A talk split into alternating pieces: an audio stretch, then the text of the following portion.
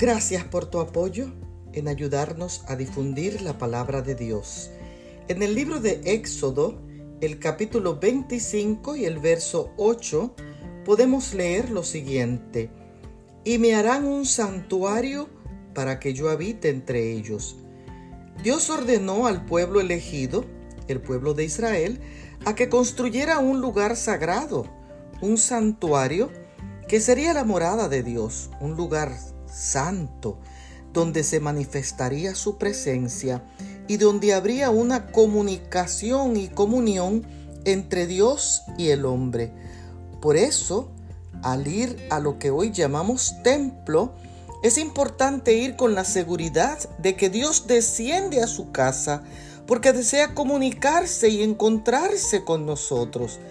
No hay forma de que el pecador vaya al cielo, pero Cristo, al descender al templo, reúne a sus hijos y su gloria y su soberanía se deja sentir en sus seguidores. Cuando vamos al templo, hagámoslo con un corazón contrito y humillado, sabiendo que el mismo Dios se encuentra con su pueblo en la casa que Él escogió para edificar y bendecir a los santos. Bendiciones.